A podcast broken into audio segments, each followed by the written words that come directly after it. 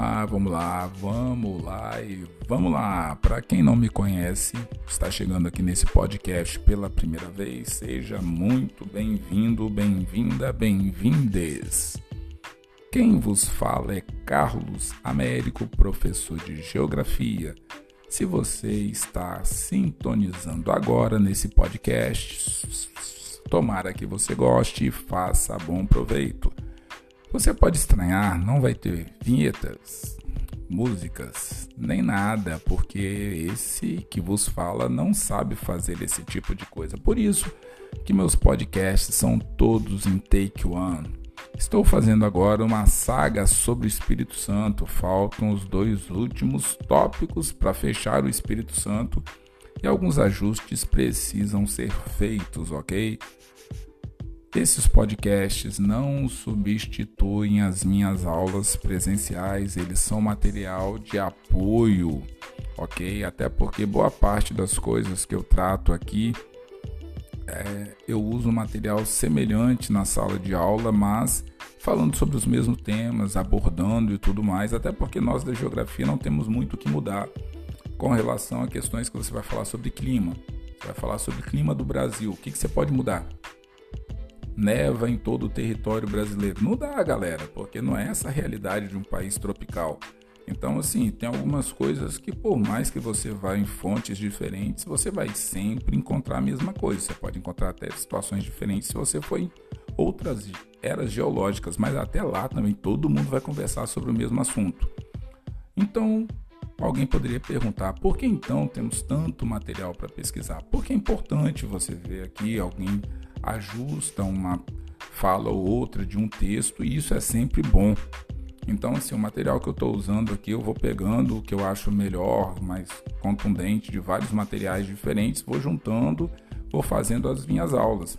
Espero que com esse material eu possa estar tá ajudando as pessoas aí a estar entendendo um pouquinho mais sobre geografia. Mas eu faço um misto, converso um pouco de geografia física, um pouco de geografia humana e vou indo para aqui, para ali, falo de cartografia aqui, daqui a pouco volto para a parte mais teórica da geografia. Então, assim, nos meus podcasts tem um pouquinho de surpresa e um pouquinho de conhecimento geográfico para todos os lados. Claro que, poxa, depois de fazer mais de 150 podcasts, eu já fui pegando a minha assinatura. Se você pegar os primeiros podcasts, talvez eles estejam muito quadrados, muito isso, aquilo outro, mesmo sabendo que os podcasts que eu tive mais acesso são os primeiros. Talvez porque, assim, a galera já está escutando, já tem uns dois, três anos isso daí. Então, até mesmo que eu não quisesse, já são podcasts que já estão circulando em mais redes. Mas, assim, eu peço licença para que se você puder também socialize esse podcast com outras pessoas. Já vou logo falando. Desculpa. Não ganho dinheiro nenhum com isso, faço isso nas minhas horas vagas como material para poder estar tá ajudando os meus alunos a estudar. E, e nessa de ajudar meus alunos, eu já sei que eu estou ajudando várias pessoas aí a estarem estudando. Então, assim, geografia é uma disciplina muito dinâmica. O que eu estou fazendo com esse podcast aqui hoje daqui a seis meses ele pode ser mais é, material voltado para a história do que propriamente para a geografia, que eu posso até ter que daqui a um tempo começar a escutar os meus podcasts é, e ter que ir reajustando os podcasts, inclusive que eu já, já fiz, de repente usando o mesmo título, falando da, é, remasterizando o podcast número tal entendeu? Porque eu vou dar um, um, upgrade, vou colocar alguma coisa a mais daquele podcast que eu já tinha feito e até posso recomendar, galera, ó, no podcast tal, eu falei sobre isso, mas está precisando de uns ajustes. Escuta lá e escuta esse aqui. E assim a gente vai melhorando aí e vai começando a ter é, esse feedback dos alunos também, porque aluno é bom para isso. Poxa, professor, você estava falando uma coisa lá e aqui na sala de aula você já está falando outra. E aí você fala, não, eu falei aquilo lá porque era a realidade do que estava acontecendo há dois, três anos atrás. Agora evoluiu, a gente já está. Tá, aquilo foi 2018, agora nós já estamos em 2023. Então essa questão já mudou, já ajustou, entendeu? Aquela coisa do clima que estava lá naquele dia que eu fiz o podcast não é o mesmo de hoje. Então, e aí a gente já vai avançando no debate do que está sendo colocado. Então vai ser um pouco por aí. Vamos conversar então. Já fiz um preâmbulo aí até um CTA de quase 10 minutos, mas vamos lá. Vai como se fosse uma mensagem de WhatsApp. Vamos conversar um pouquinho sobre a economia do Espírito Santo. Tá pano para manga. Vamos fazer um podcast de 3 horas e meia agora. Você pode ficar aí que você vai ver. Todos os meus podcasts são de 5 horas e meia de duração. Então vamos lá. Quando nós pensamos em falar em economia, todo mundo já começa daquela predisposição que nós estamos no século 21 e que tudo já começou feito. Ponto. Se nós estamos hoje em pleno século 21 com tudo feito, vários processos ocorreram antes para suscitar, chegar nesse desenvolvimento que nós estamos hoje. Diversas atividades econômicas coexistiram, deixaram de existir para que outras surgissem, e muitas das que ocorreram lá, na época do Brasil colônia, pode ser que existam hoje no território brasileiro com uma outra roupagem ou até mesmo com, a, com as mesmas características na época do Brasil colônia, mas em outras áreas do território brasileiro. Então, assim, tem esse anacronismo é, quando nós falamos dessa parte da economia no Brasil. Então, vamos tentar pegar um pouquinho aí sobre a economia do Espírito Santo. Olha só, o Espírito Santo possui é, a sua economia ou sua base forte, poderia até dizer assim, é, sua base primária, né, apoiada no extrativismo. Então vamos aí. Extrativismo, o que, que é? Nós temos três tipos de extrativismo: vegetal, animal e mineral. Isso daí lá no início da matéria. Pois bem, nós temos aí na agricultura se destaca o que? O cultivo da cana-de-açúcar, lá atrás, engenho de cana-de-açúcar também. Então, quer dizer, uma atividade econômica que perdura até os dias atuais questão laranja, café, café e cabe o destaque, conilon e arábica, no Espírito Santo de muito boa qualidade, muitos deles inclusive para exportação, cafés que nós não degustamos aqui em solo capixaba, mas que se você quiser tomar bons cafés capixabas, você vai ter que ir para Europa ou até mesmo para alguns países da América ou da Ásia. Já do ponto de vista da pecuária, pecuária, criação de animais. Quais seriam aqui as principais? Criação de aves. Nós temos aí na questão da região serrana, lembra lá do relevo? Aquela parte onde que você fica com clima mais ameno, tal, criação de aves, boa disponibilidade de água, alimento. Então você tem aí atividades econômicas que coexistem com relevo, clima, vegetação. Olha aí. Os outros pontos do Espírito Santo e que se, podem se repetir também em outras partes do Brasil. Depois, pensando no extrativismo, que é o principal ramo econômico do Estado, em razão do que? De é, exploração de outros recursos, como por exemplo mármore, mármore é uma situação fortíssima aqui no Espírito Santo. Todo ano tem aí questão de mármore de várias é, cores e possibilidades diferentes no Espírito Santo. A questão do granito, areia, petróleo, gás natural. Tá aí, ó, bombando agora a questão do pré-sal. Pré-sal existe no litoral do Espírito Santo. Volto a falar, 400, aproximadamente 400 quilômetros de litoral, 14 municípios voltados para o Oceano Atlântico que vão receber royalties do petróleo. Então, quando fala essa questão de construção de casas e tudo mais, a questão da areia, quartzosa marinha tem aqui em abundância, quer dizer, como é que você vai, qual areia que você vai utilizar na construção dos prédios, das casas da região metropolitana ou até mesmo de todo o estado. Se você pensar aí também na questão do minério de ferro, exportado pelo Espírito Santo, proveniente do estado de Minas Gerais. Olha aí, mais atividade econômica. Já no setor secundário, nós estávamos lá no extrativismo, setor primário. Cabe destacar também a questão, em alguns lugares aqui no Espírito Santo, a questão da agropecuária. Agropecuária é agricultura junto com a pecuária. Então, tem algumas áreas aqui no Espírito Santo também já começam a despontar nessa direção. Isso aí o que? Diversificando o campo no Espírito Santo.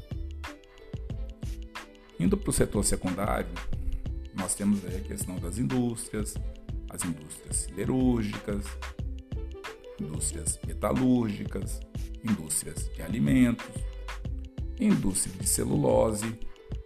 Então, o setor terciário é marca atividades comerciais, logísticas, como alguns projetos, do ponto de vista de turismo, não só do litoral capixaba, mas também da região serrana. Existem vários circuitos turísticos no Espírito Santo, cada qual deles aí pensado pelo governo do estado, com nomes característicos, com rotas turísticas já pré-determinadas pela Secretaria de Turismo e pelos municípios dos lugares. Então, olha só, tem aí setor primário, setor secundário, setor terciário. Então, olha só, se você pensar aí as atividades agrícolas, extrativistas e as indústrias, é constitui no caso praticamente um tripé voltado aí para a sustentação econômica do Espírito Santo e dessa parte econômica é dos capixabas, né? A capital ocupa lugar de destaque na exportação nacional não só de minério de ferro, mas de boa parte dos produtos. As sedes das principais empresas elas se encontram é, em Vitória. Então isso daí também traz um aporte muito grande.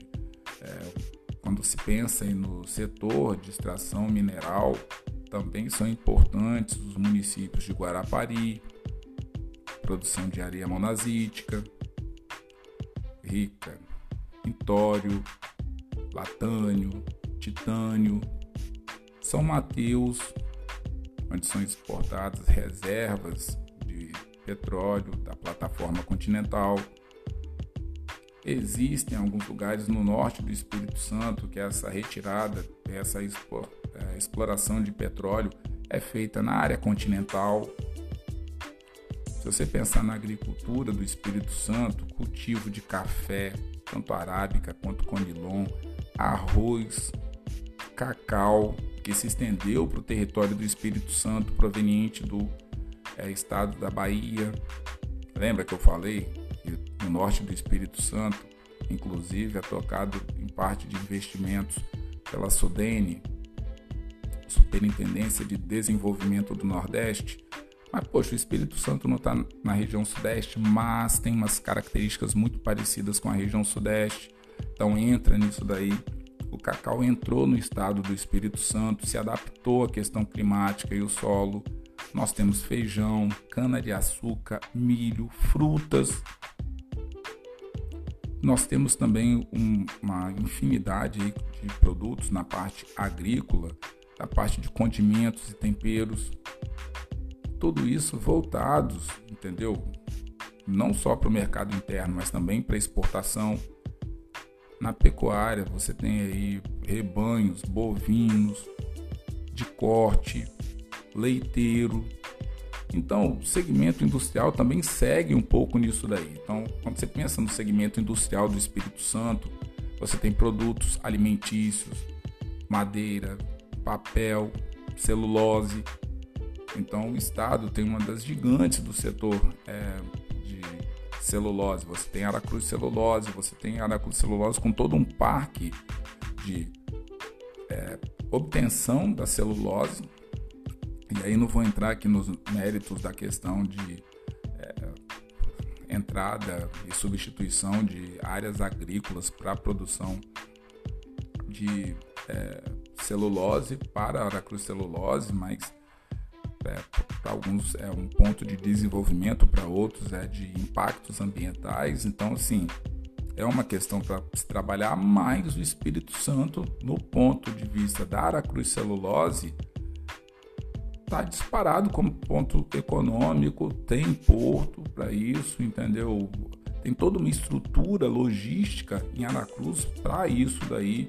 Então você tem indústria têxtil, você tem indústria de imóveis, você tem indústria de siderurgia.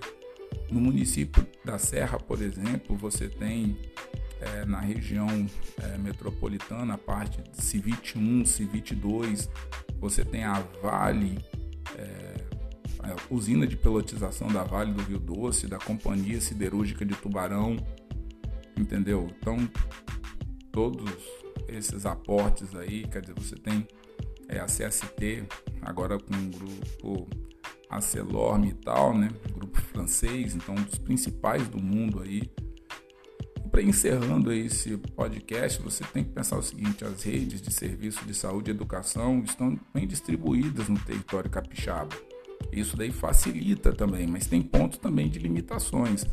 Eu mesmo já fiquei sabendo de situações, por exemplo, quando teve a expansão do Kleber Andrade, é, uma das partes precisavam de pessoas que trabalhassem na construção civil, mas que tivessem conhecimento de rapel para poder é, instalar todas aquelas situações em, pendurados lá, como se as pessoas fizessem rapel, precisa de todo um treinamento, segurança. E aqui no Espírito Santo não tinha material é, humano para trabalhar nessas estruturas, então tiveram que ser chamados pessoas de fora. Então, assim, o, a questão do, da educação ainda é, e do treinamento dessas pessoas ainda dependendo do que acontece aqui na parte de economia do Espírito Santo, você precisa recorrer a áreas em outros lugares para tocar essa estrutura. Então, olha só, um dos, um dos principais é, centros logísticos do Sudeste é o Espírito Santo.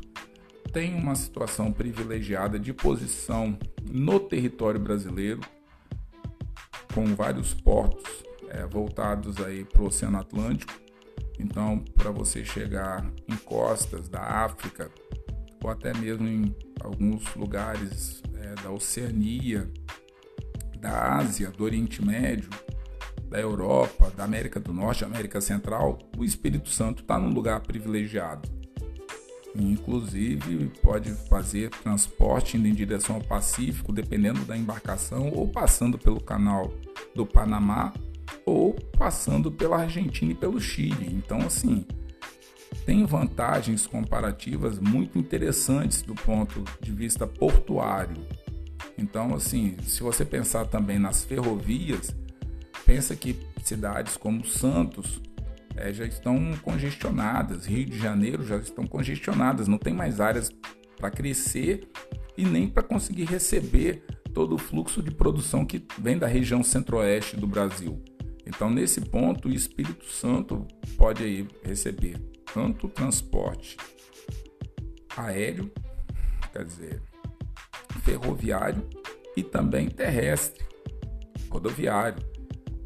Entendeu? Então isso daí facilita a saída. Você tem um aeroporto é, na capital de Vitória que foi ampliado, é, tratado de uma forma mais é, técnica. Agora você consegue fazer pousos e decolagens é por instrumentos, porque antes era tudo no visual, era tudo humano. Então, tudo, todo esse aporte de aeroportos, ferrovias, ajudam no escoamento, né? as rodovias. Então, tudo isso daí acaba facilitando a parte econômica. Né? Então, vamos pensar um pouquinho. Está dentro aí do, da logística do Sudeste, é um dos principais estados é, seu litoral permite a exportação de produtos como minério, em especial provenientes de Minas. Dessa maneira, o estado possui ferrovias, rodovias é, que interligam regiões importantes do Brasil, como por exemplo a Centro-Atlântica e a Vitória Minas. Olha aí, eu estava falando aí, portos como de Vitória e Tubarão são os principais exportadores do estado, né? Toda essa parte de logística e infraestrutura, como eu falei, é, eu não conheço Santos, eu nunca fui em Santos, então assim eu posso de repente estar falando uma coisa que não é muito legal. Mas no Rio de Janeiro se você for pensar, o mesmo Rio de Janeiro sendo muito grande, tendo aporte para receber vários investimentos, o Rio de Janeiro também tem problemas, porque como é que você vai fazer para quem mora no Rio de Janeiro hoje, a logística do Rio de Janeiro já não funciona direito, imagina com mais atividades econômicas ali. Então, nesse ponto, é, espaços como o do Espírito Santo, eu acho que se o Rio de Janeiro tem essa realidade, Santos e outras áreas portuárias no Brasil também tem. Então, estados, não só o Espírito Santo, mas estados que têm as características do Espírito Santo, de terem é, possibilidades de crescimento, é, coloquem é, o Espírito Santo e outras áreas do Brasil que tenham essas características como possibilidade de construir portos no futuro, interligar é, essas linhas férreas, Vitória Minas, Centro Atlântico, para exportar, até mesmo agora que está vindo aí o, o pré-sal, quer dizer, como é que vai ser de repente a construção de refinarias de petróleo dentro do, do Espírito Santo? Quais são as possibilidades do Espírito Santo amanhã? Vai precisar de combustível para esses aviões que vêm para cá, para esses navios que estão aqui, quer dizer, ficar comprando esse petróleo de, de fora, se de repente nós somos autossuficientes na produção de petróleo. Então, tudo isso daí, é, nessa parte econômica, entra como fator importante. Claro, não consegui falar de tudo aqui sobre a economia do Espírito Santo e nem era essa a minha intenção também. Mas pelo menos tentei falar o máximo possível do que nós temos para vislumbrar, sem deixar de falar sobre a questão turística que entra como se fosse uma indústria também movimentando milhões de reais aqui no Espírito Santo, porque tem uma variedade turística muito grande e espaços também para serem explorados. Então, assim, o Espírito Santo, talvez no litoral brasileiro, junto com outras áreas, sejam aí pontos importantes para você conseguir fazer essa interlocução com outras partes do planeta Terra. Tá certo, galera? Vou partindo agora para o último podcast sobre Espírito Santo e espero estar ajudando vocês a entender um pouquinho mais sobre essa terra. Tá certo, galera? Um forte abraço e até o último podcast do Espírito Santo, a saga do Espírito Santo.